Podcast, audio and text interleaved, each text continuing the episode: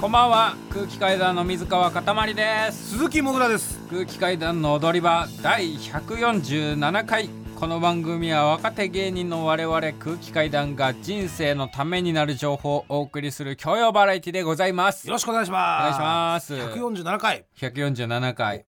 えっ、ー、とこの間の火曜日。はい。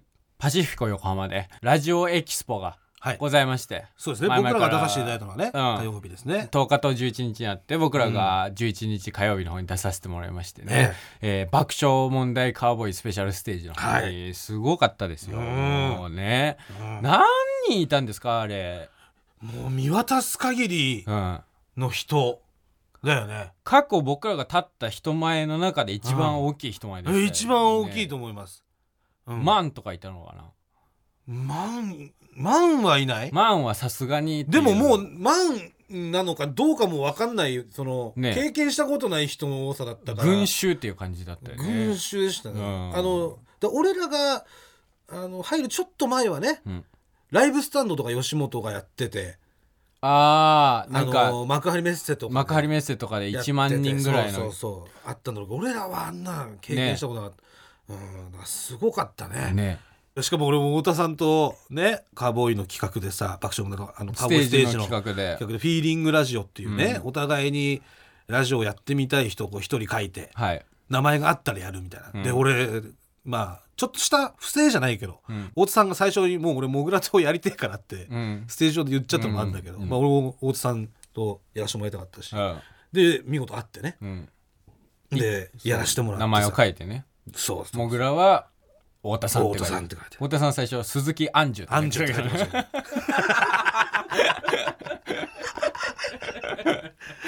あれも生で見れてね。もういいともっぽかったですよね。爆笑問題さんが出てるんで確かに。火曜でしたっけ？火曜レギュラーでしたっけ？爆笑さんん問題さんね。うん。最後太田さんがクイズ答える時にね絶対ボケて、うん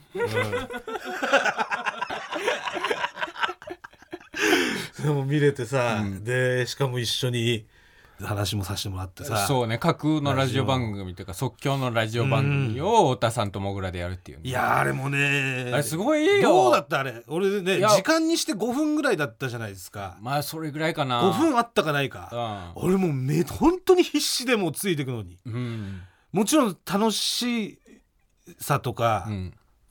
もうすごいあるんですよ、うん。でであるんですけど、いうん。やなんかねこう例えるとね、うん。あのー、本当横綱にうん。こう胸かしまえに行って転がされてる感じだったずっと。ああのー、相撲のさよくやってるじゃんうん白鵬とかが。うん「はい」ってバーンって転がして「あはい。じゃあもう一丁はい」みたいな。うん。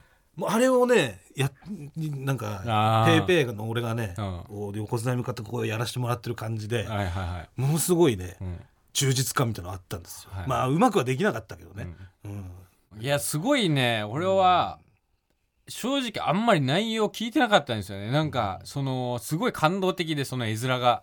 うん。モグラと太田さんがラジオ喋ってるっていうのが、うん。まあ、始まる前もちょっとうおーっていう気分だったんですけどあの始まる前にジャンクの音楽が流れて、うん。でカーボーイのテーマが流れて、うん。爆笑問題さん2人バーって出ていくみたいな、背中を後ろから見てるの、うん。俺はこの番組聞いてこんなラジオ番組やりたいでその芸人になってでそこのカウボーイのスペシャルステージに今から出させてもらえるんだっていう感動もあってで相方が太田さんと喋っててっていうので、えすごいなんか感慨深くて、うん。始まる前とかさ始まる前か始まってすぐか、うん。カウボーイステージのオープニングで。うん。最初爆笑問題さんと山里さんうん。喋ってる時に、うん。あののりさんがねそう。乱入してき乱て、入してね。うん、すごいよな。いいともの最終回みたいだったよ本当爆笑祭で山里さんいてそう。ノリさんいてね。ね。バカみたいに盛り上がってるんですよ本当すにごかった。うん。軍勢がブワーって盛り上がってその後に僕らネタをやんなきゃいけなかったからそう。マジで震えてたんですけど この後にうん。爆笑問題さんと山里さんとノリさんが喋った後に空気階段がネタやんのかっていう。しかも電マとピンクローターが喋る。大人の「トイ・ストーリー」っていうね。ありましたね。本当うん。でも受けて。うん。うん。まあ本当はねオチもうちょっとあったんだけどね。うん。ただもうちょっとあったんだけども、うん。あまりにも場にそぐわないだろうっていうことで 本当にリアルな女性の喘ぎ声が 1分ぐらい流れるっていうお家だったんですけえど、えこれはささすがに怒られるっていうので、そうですね、はい。ファミリーの方もたくさんいらっしゃいディレクター判断でカットになりました。いや正しい判断すこれは、ええ。そうそんなネタをやらせていただいたんですけれども、はそれに関してちょっとメールが届いておりまして、えーラジオネームオーバーオールおじさん。先日行われたラジオエキスポ行きました。はい爆笑問題さんとのステージでもぐらさんは太田さんとコンビになってラジオ番組の体で2人でトークをされていましたがはい。太田さんがテンション上げ上げでもぐらさんはしたい相談もできずに終わってしまいましたね。うん。僕は太田はもぐらの相談聞いてやれよと思って見てました、あと大画面に映るもぐらさんの顔を見ると、うん。しっかり口から血が出ていました。嘘でしょ大人のトイ・ストーリーのネタが見れて嬉しかったです。面嘘でしょ？白かったです。お疲れ様でした。血出てました俺。口血出てたらしいですうわそう。でステージのステージがもう遠い人はめちゃめちゃ遠いから、うん。後ろにデカデカモニターが設置してそう大画面があるからね。うん。バックにね。そこでアップになった時に、うん。お前の口字が確認できたらしいです。垂れちゃってましたか。はい。あ俺も気づいてなかったの、ーいや歯周病なんですよ。うん、だから口医者に言ってください本当に、そうね。うん、口医者行って行ってきます。うん。歯槽膿漏だでしょうんこれだから。ね。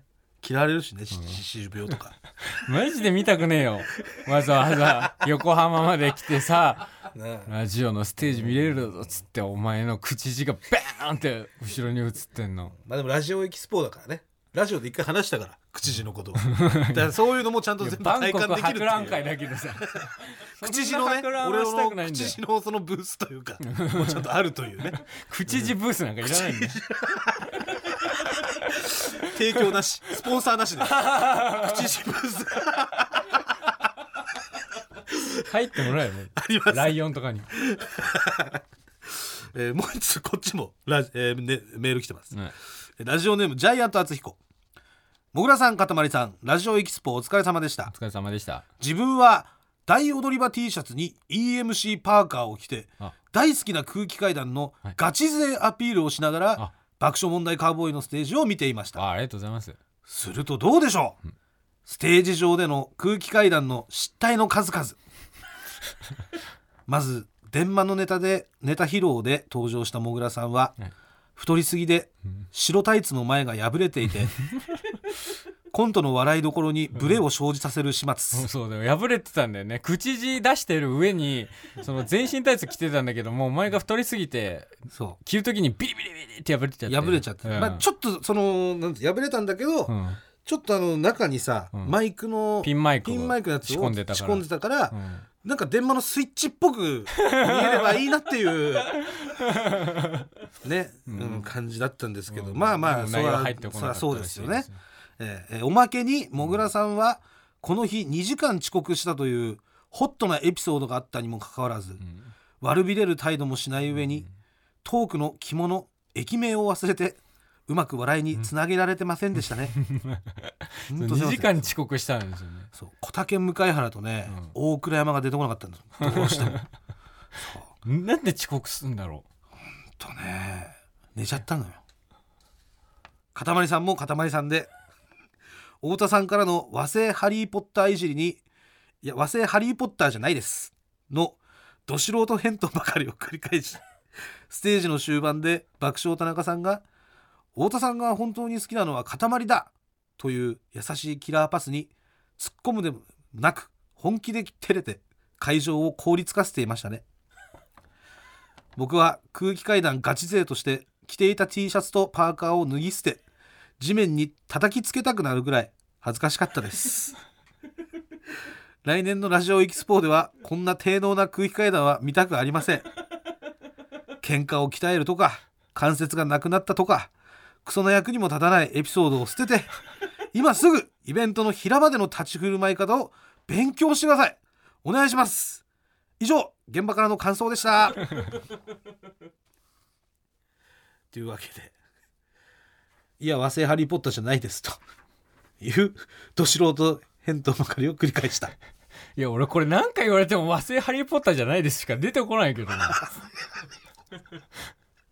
どうまあそうね。むいやこれは、うんそうね。難しいね。太田さんが好きなのは本当は塊だからって言われたらうん。それ嬉しいよ。僕は返さないですよ。そんな。正じゃあこれでもう本気で照れてっていうのは、これはも本気で照れてるから。これはごめんなさい。じゃあここは仕方ないからすいませんってことで。はい、で問題はじゃあここだ。うん、和製ハリー・ポッターいじり。ここはなんとかできたってことでしょ ここはさすがに。どうすればいいの？和製お前和製ハリー・ポッターだね。別に。そんなそんな。いや和製ハリー・ポッターじゃないです。蝶の蝶のるとかは？ちょ和製ハリー・ポッターって。言った時にあなんかその魔法あるじゃん。あれなんつってんの？あれなんか。なんかエクスペクトパトローナペみたいな。ケツヤブラみたいな。なんか。それがやっぱすぐ出てこないとダメなわけどさあまあだから平場で起こるパターン作ればいいのか。ーあー。もうしつこいですよ。うん。つって怒る、うん。でお前お前先輩そんな口の利き方は失礼だろっつってうん。出ていく、うんでそこでなんかやる。うん。どうもありがとうございましたっていう一個の下りパターン。いやこれは難しいな。太田さんだかからな。トリオとかがねよくやるけど。俺もう正直何回かあったじゃん和製ハリー・ポッター。ありましたね。何回やっただろうもう。7回ぐらい。7回ぐらいあって。多分俺もしつけしつこいですよって言うべきなんだけどうん。ちょっとねやっぱ尊敬が勝ちすぎてんだよね太田さんに関して。多分もうこれが正解だって分かってんだよ俺もう頭の中で。うるせえなとかでしょ。うるさいし。もうだからもめちゃくちゃな後輩 そう。がうん。もうさすがに言われ続けてうん。うん「いやうるせえな!」って。っていうの分かってんだけどやっぱり俺はこの人が好きでお笑い芸人になったから。なんか なかなかね ガサツに扱いなんかね太田さんが若手芸人いじって若手芸人がガサツに返すっていうのが一個もうパターンになってるじゃないですか、なってますよね。でその時の太田さんが一番嬉しそうじゃないですか、そそう見ててやうっぱり、うん。だから来てくれっていうことなのよ。そうなんですよ絶対に。そう。あのだって何回もいじったって絶対そういうことじゃん。そうそうそうそう。そうなんですけどやっぱり僕はね本当に好きだから。だから相性良くないと思うんだよねその。お前なんてこと言うんだよお前。正直。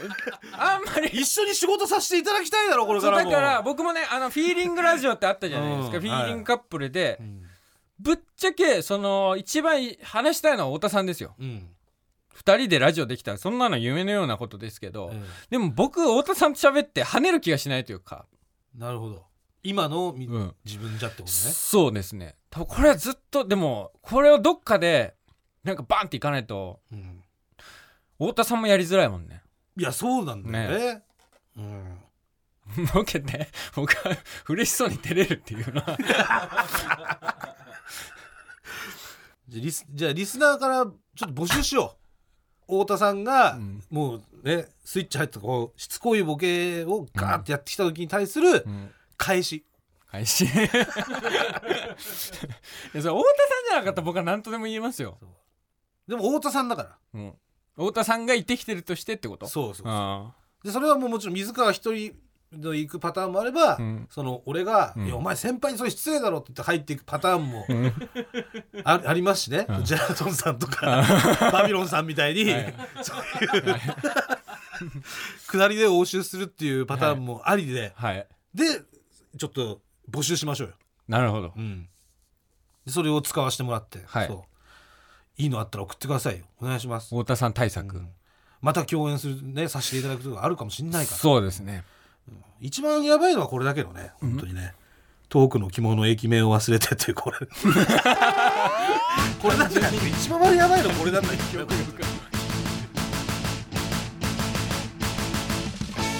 踊り場。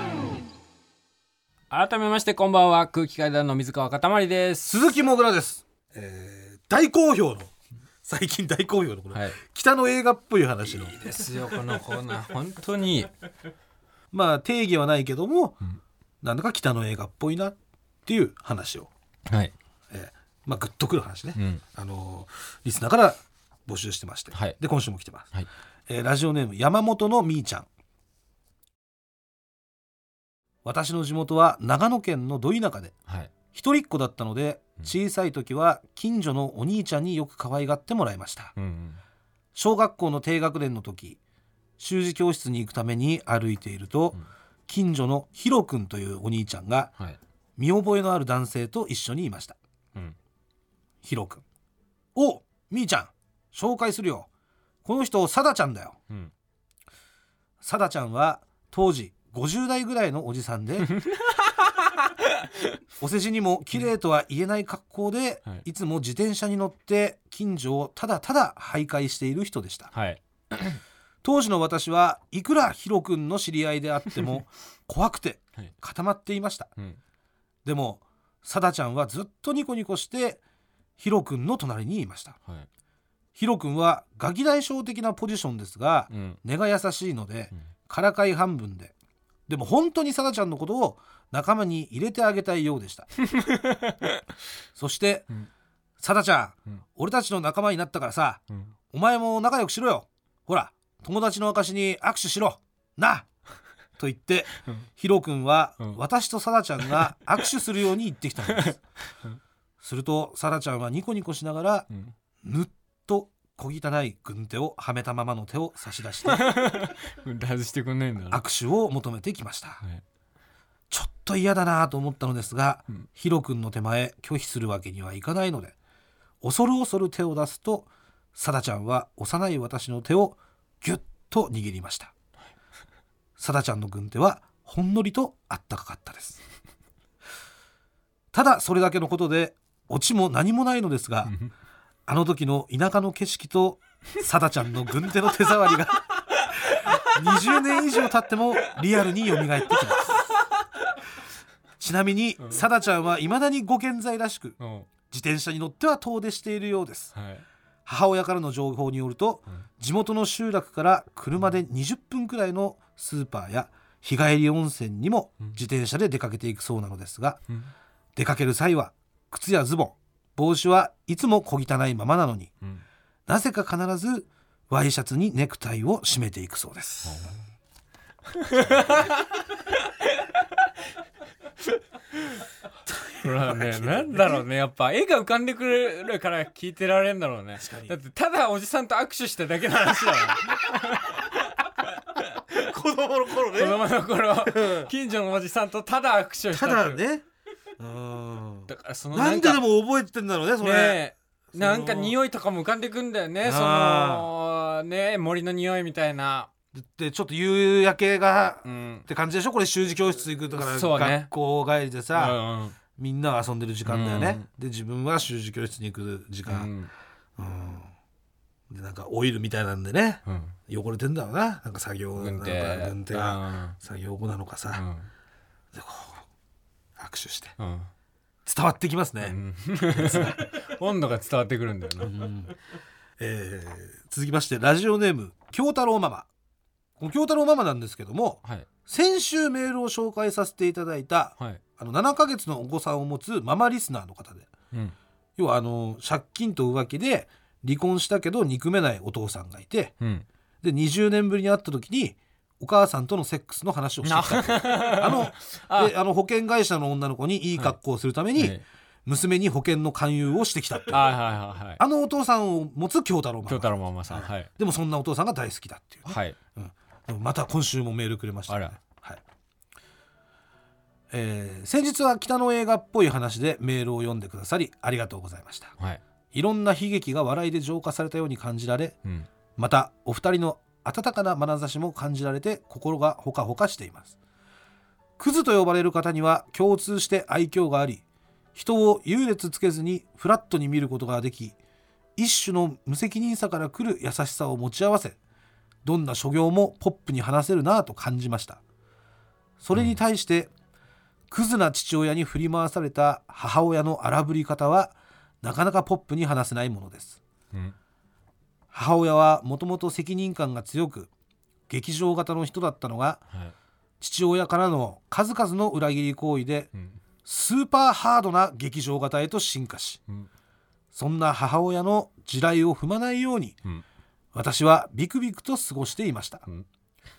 当時の母親との関係で唯一ポップに話せることといえばはい。硬すぎて流れない母親のうんちを私が割り箸でせっせと細かく切ってトイレに流した。というハートフルな親孝行です。うんそれしょうがないよね。もうストレスでうんち硬くなるね 今は母親も落ち着き幸せな親子関係を再構築することができています。はい。父親との再会はうん。私の母親へのイメージをいい意味で変えてくれてそのおかげで私も結婚して家庭を持ちたいと思えるようになりました。うん私が結婚する際に初めて旦那と父親を合わせた時のことです。はい。父親は泣きながら旦那に向かってうん。絶対に浮気するやろうけど一緒の布団で寝たらそこで謝れるから 布団は一緒にしてくれ。俺はそれができなかったからと鼻水垂らして熱弁していました とても恥ずかしかったのですがなぜか旦那はもらい泣きしていました。私の父親にまつわる諸々を笑いに消化してくださったことにうん。改めてお礼申し上げます、うん。ありがとうございました。ということなんです。なるほどね。えあんま娘が旦那連れてきて絶対に浮気するやろうけどって言われてたよそ こは嘘でもさ。ー一緒の布団で寝たうん。らそこで謝れるから、そんなこともねえと思うしな。でもなんかいいですよねでもうん。ねやっぱね。布団を一緒にするってことがやっぱ一番の夫婦良好の絆ねその肝であるということですよ。なるほどね。布団が別々になったらちょっともう黄色信号だと思った方がいいかもしれないですね。あー今その家庭を築かれてる皆さんもね。あーあなたはどうですか今僕はベッドです。ダブルベッド。あ一緒、はい。じゃあ同じ2人、はい。同じ布団で。はい。じゃあ大丈夫ですね、あれ引っ越したってまだ行ってなかったよね、あそう引っ越しました。1月31日に。ええ、もぐらが北海道に行ってる日に。あ俺が北海道にね、はい、奥さんと子供に会いに行った日にね、はい、あなたあなたはあなたでうん。引っ越したと。そう。ええ。学芸大学に。学芸大学。はい。どうですか学芸大学？いやいいですね本当に。一緒に風呂入ってと一緒に風呂入ったりはしてないです。一緒に風呂入んないの？はい。とお前一緒に風呂入る？俺一緒に風呂入りたいもんだって。マジ？絶対嫌なんだけど俺女だったらお前と一緒に風呂入るのい。やいやいや。いやそういう人が多いですよ。別にいいのよ。それでそれで別に。あそうなの？もうともみちゃんいるからいいもん。も キモいと思わうれる方がいいもんじ別に。何体洗い合いこととかするのが楽しいの、あと俺が後から入った時にさうん。ザバーンって水がこう溢れたりとかするじゃん、うんそれが楽しかったです。そう。嫌じゃない？狭くない？立ち上がった時に、全然お湯入ってねえじゃねえかなのと かね。で一回入ってみたら、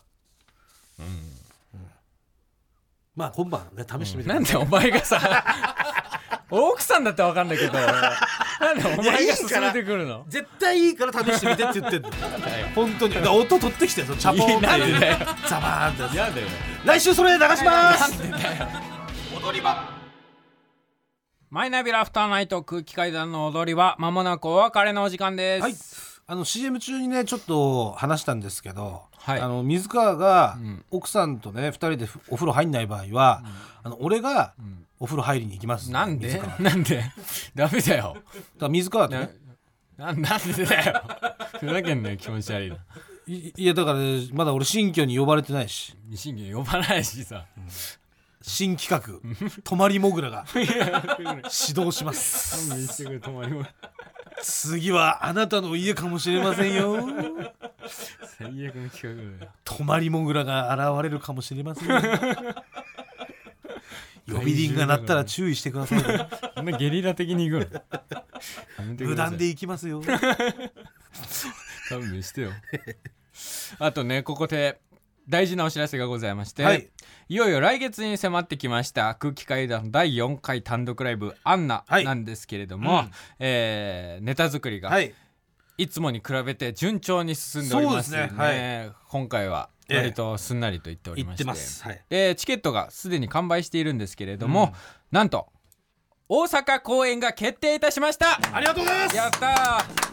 やりましいたやー嬉しい。はい。もう大阪といえばね。大阪といえばもう私の第二の故郷です。僕らが大学入って、えー大学を中退してそうです。大阪のデリバリーヘルスで働いて、ええ。っていう5年間を過ごしたそうです。第二の故郷。第二の故郷です、はい。初めてお金を借りたのもうん。大阪です、はい。そうです。そんな大阪で4月25日土曜日とええ。26日日曜日の2日間、はい。ABC ホールで開催します。お。キャパが約300人の劇場すでですよ。はい、はい。で25日が午後5時開演、はい。26日が午後6時開演となっておりまして、はい。チケットが前売り4000円、はい。で2月22日土曜日に午前11時からチケット吉本で先行受付の方が始まります、はい。こちらが抽選となっておりますのでご了承ください。抽選ね。はい、早い者勝ちじゃないってことですね。はい、はい、詳しくは TBS ラジオのホームページにあるイベント情報をご確認ください、はい、よろしくお願いしよます。ろしくお願いします、はい。この後1時からは金曜ジャンクバナナマンさんのバナナムーンゴールドです。ここまでのお相手は空気階段の水川かたまりと。鈴木もぐらでした。さようなら。ニンニンドロン。パジャマのサイズは 5L で。貸さない貸さないよ。5L ですか？ないから 5L の服はボンジュール三輪明宏です。ポッドキャスト番組三輪明宏のバラ色の人生。配信は毎週日曜日と水曜日です。忘れないでね。忘れないでね。でんでん。